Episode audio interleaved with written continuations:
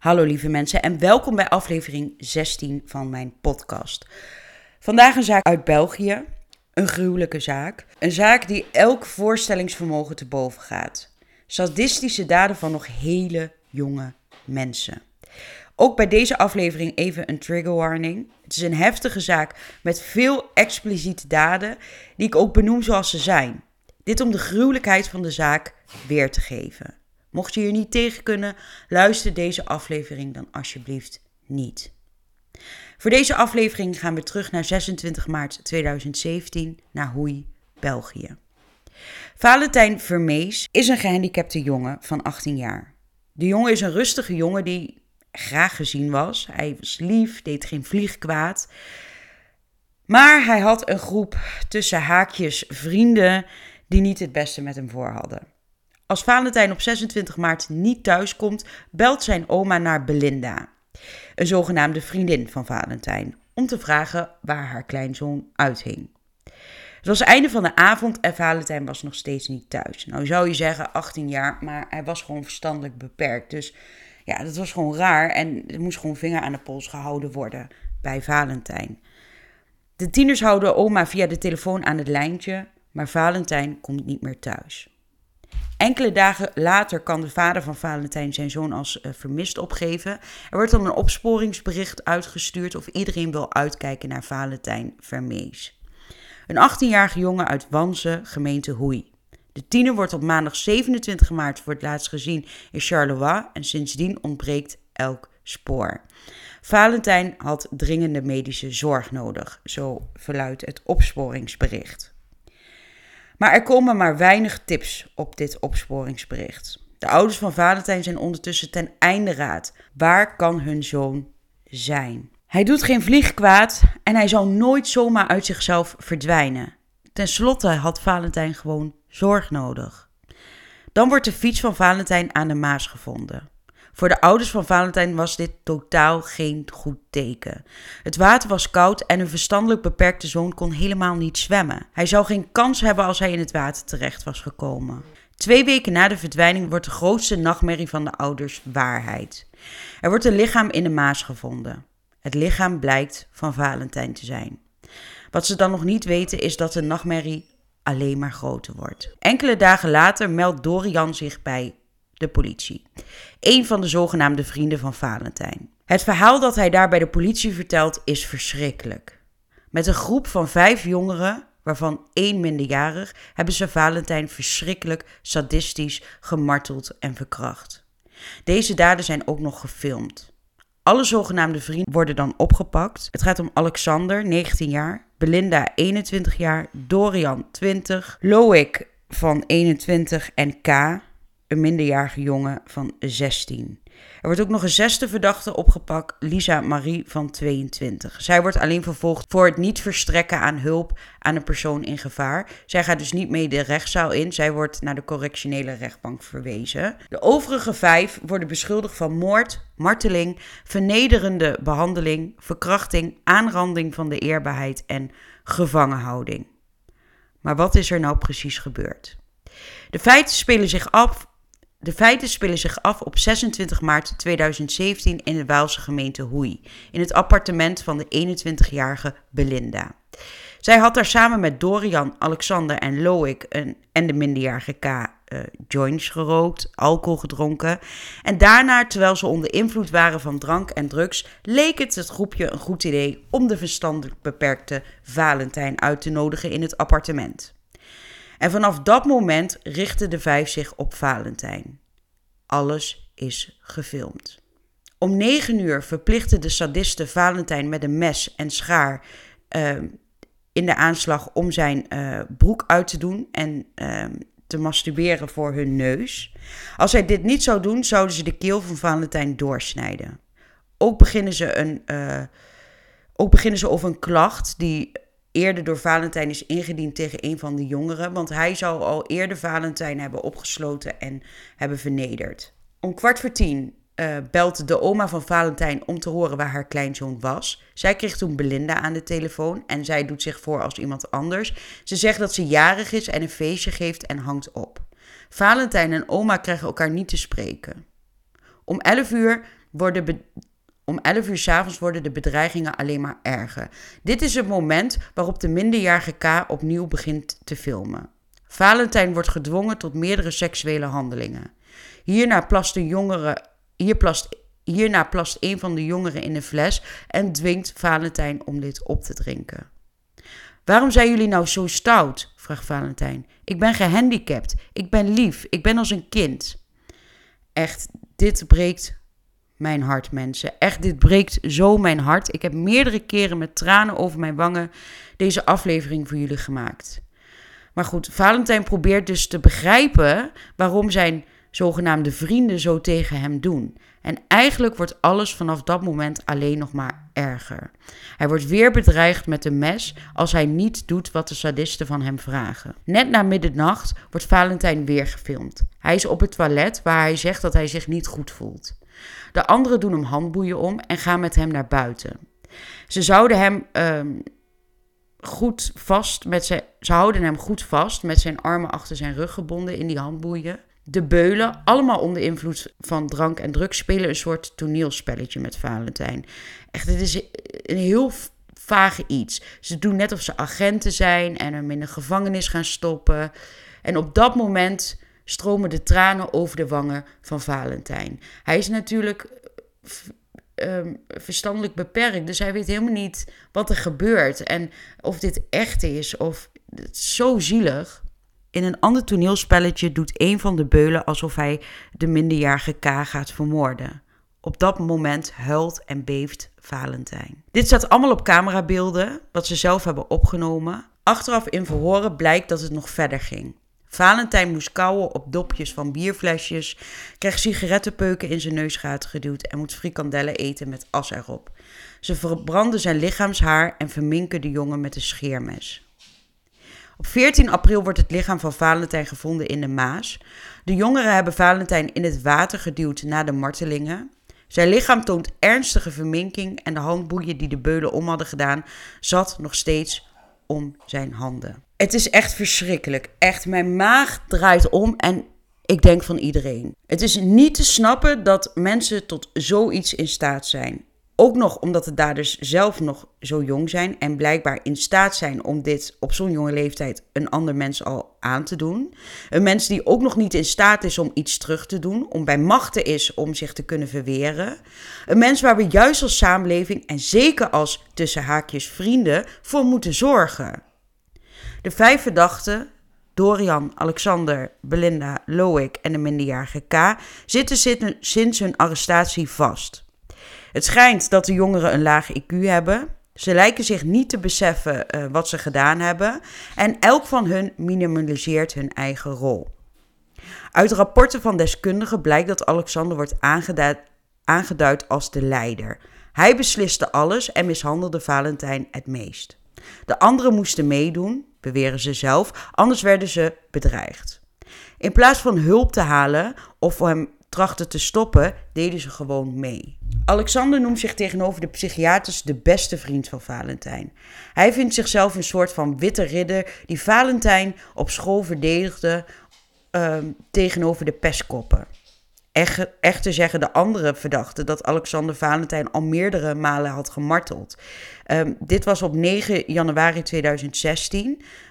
Um, het, incident werd gepleegd in het appartement in uh, Hoei door Philippe en Alexander. Zij zouden Valentijn hebben vastgebonden voordat ze hem begonnen te slaan en beschoten met een windbuks.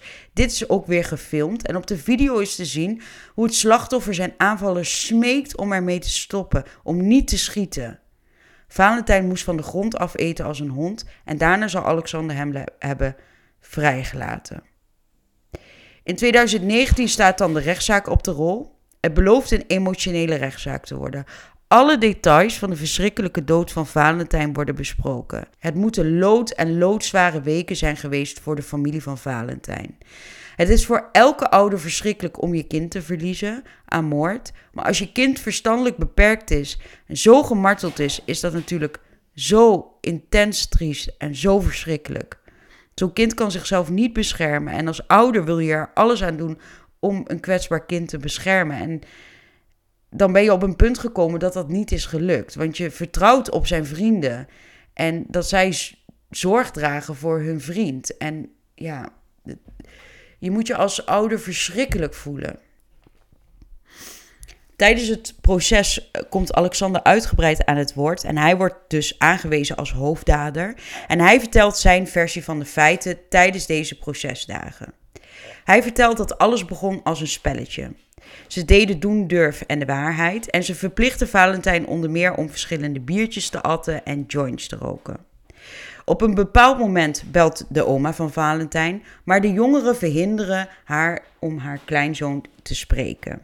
Daarna liep het verder uit de hand. Valentijn moest voor de neus van de beulen zichzelf bevredigen. Daarna werd hij geslagen en getrapt en dat ging zo hard dat hij meerdere keren zijn bewustzijn verloor. Alexander gaf toe dat hij de inspirerende factor was. Hij hitste de anderen op en hij zegt letterlijk: Ik had zin om hem pijn te doen. Ik heb hem onder meer in zijn geslachtsdelen getrapt, ja. Op dat moment genoot ik ervan. Ja, dit zijn natuurlijk verschrikkelijke getuigenissen. Voor de moeder van Valentijn werd dit te veel en zij verliet de rechtszaal. De vader bleef wel zitten, maar hij luisterde in tranen naar het relaas van de hoofdverdachte. De beulen begonnen vervolgens met vuur te spelen. Dit deden ze om Valentijn weer wakker te krijgen. Alexander hield de aansteker bij zijn beenhaar. Loïc richtte zich op de geslachtsdelen van de jongen en ook een groot deel van zijn gezicht. Alexander kon niet meer zeggen wie wat gedaan heeft en in welke volgorde dit is gebeurd, maar één ding is wel zeker: iedereen deed vrolijk mee. Toen ze uiteindelijk naar buiten zijn gegaan en daar die rare toneelspelletjes hadden gedaan, zoals ik eerder in de aflevering al had verteld, gingen ze weer terug naar het appartement. Daar gingen de mishandelingen gewoon weer door, alsof het allemaal nog niet gruwelijk genoeg was. Wel kwamen ze tot het besluit dat ze te ver waren gegaan. De jongeren waren ervan overtuigd dat Valentijn hun ging verklikken. Hij moest of dood, of ze moesten de jongen ergens dumpen. Maar wat dan? Aan een brug, in een bos? De beulen kwamen er niet uit. Wat wel duidelijk was, was dat als ze hem ergens levend dumpten, dat hij geen herinneringen meer mocht hebben aan het appartement. Want daar hielden ze de jongen vast. Daar hebben ze de jongen gruwelijk mishandeld. Dus daarom namen ze Valentijn weer mee naar buiten. Daar kreeg Valentijn weer een hele reeks met slagen. Dit deden ze om Valentijn. Uh, dit deden ze omdat Valentijn het trainingspak van de minderjarige K had gemaakt. Ze trapte de jongen in zijn zij net zo lang totdat hij niet meer zou ademen. Valentijn probeerde voor de laatste keer dan nog te ontsnappen, maar dit duurde niet lang. Belinda wilde hem dood, de minderjarige K wilde hem dumpen en Loïc wilde hem gewoon laten gaan. En Alexander, hij wilde gewoon dat alle sporen zouden verdwijnen. Belinda en Alexander ondersteunden de uitgetelde Valentijn toen hij langs de Maas liep. Alexander probeerde de jongen in het water te duwen, want hij wilde de gevangenis niet in. Maar Valentijn verzette zich enorm. En we begrijpen allemaal wel waarom.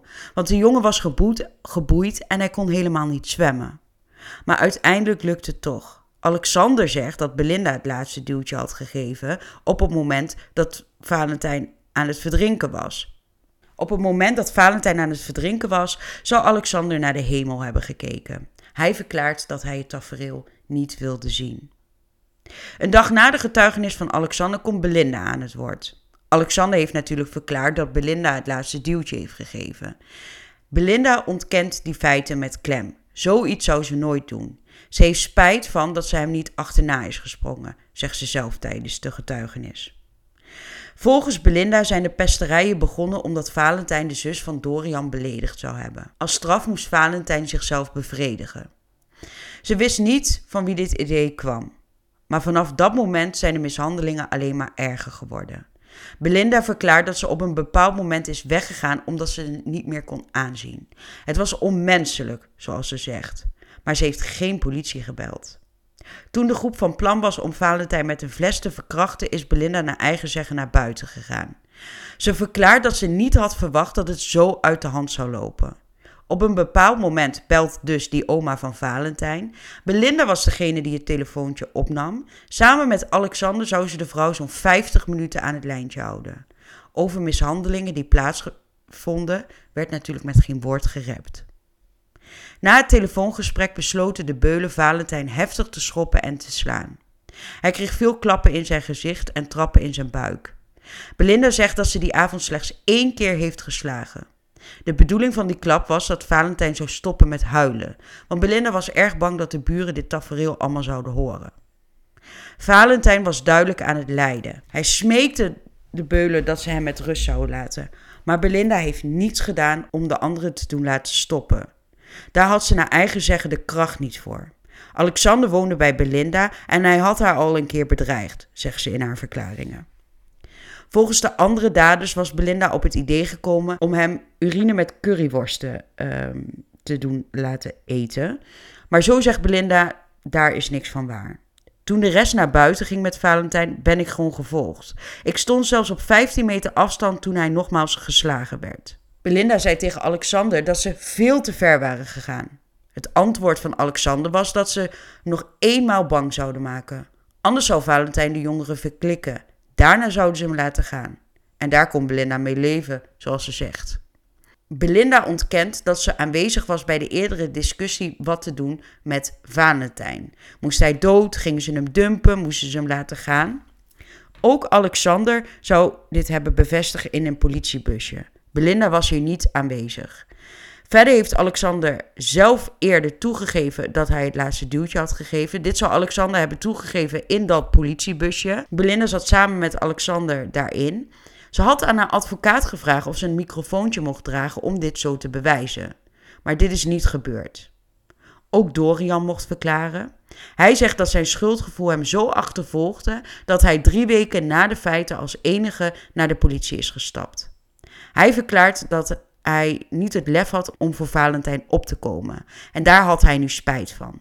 Belinda had nog tegen Dorian gezegd dat hij beter kon gaan, want het zou verschrikkelijk fout aflopen. Hij begrijpt niet waarom hij toch is gebleven. Vanaf het moment dat Valentijn vastgebonden werd en klappen kreeg, vond Dorian er niets meer aan. De minderjarige K en Dorian wilden dat hij in leven zou blijven. Iets wat Alexander ook in een eerdere verklaring vertelde. Toen ze de discussie voerden over wat te doen met Valentijn, zei Dorian ook dat hij in leven moest blijven.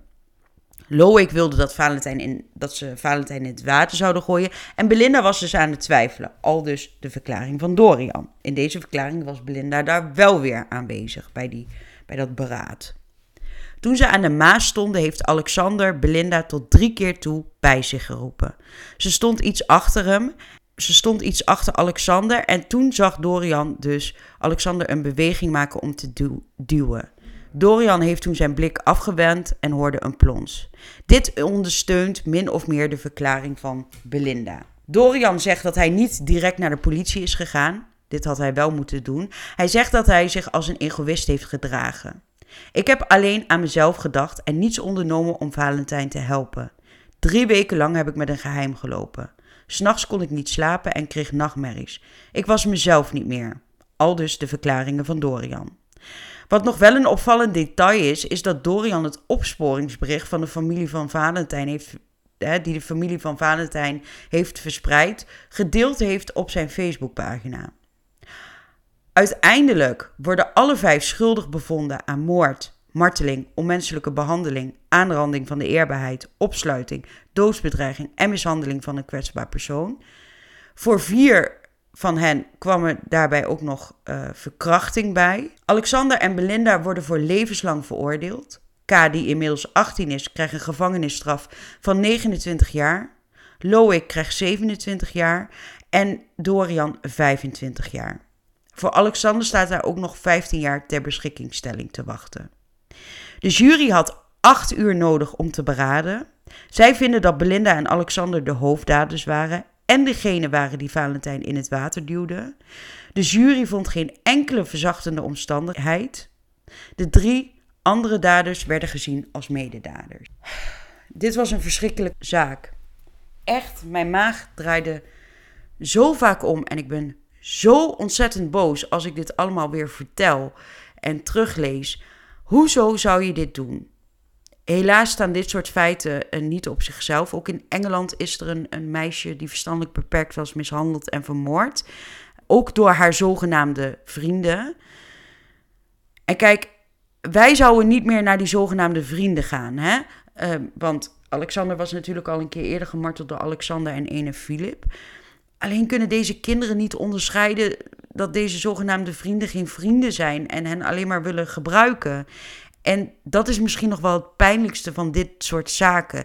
Deze jongeren willen gewoon graag vrienden hebben. Die willen er gewoon graag bij horen. En daar maken dit soort daders verschrikkelijk misbruik van. Bedankt voor het luisteren van deze verschrikkelijke, heftige aflevering. Voor extra beeldmateriaal neem een kijkje op mijn Instagram, Moord in de Lage Landen. Tot volgende week, lieve mensen.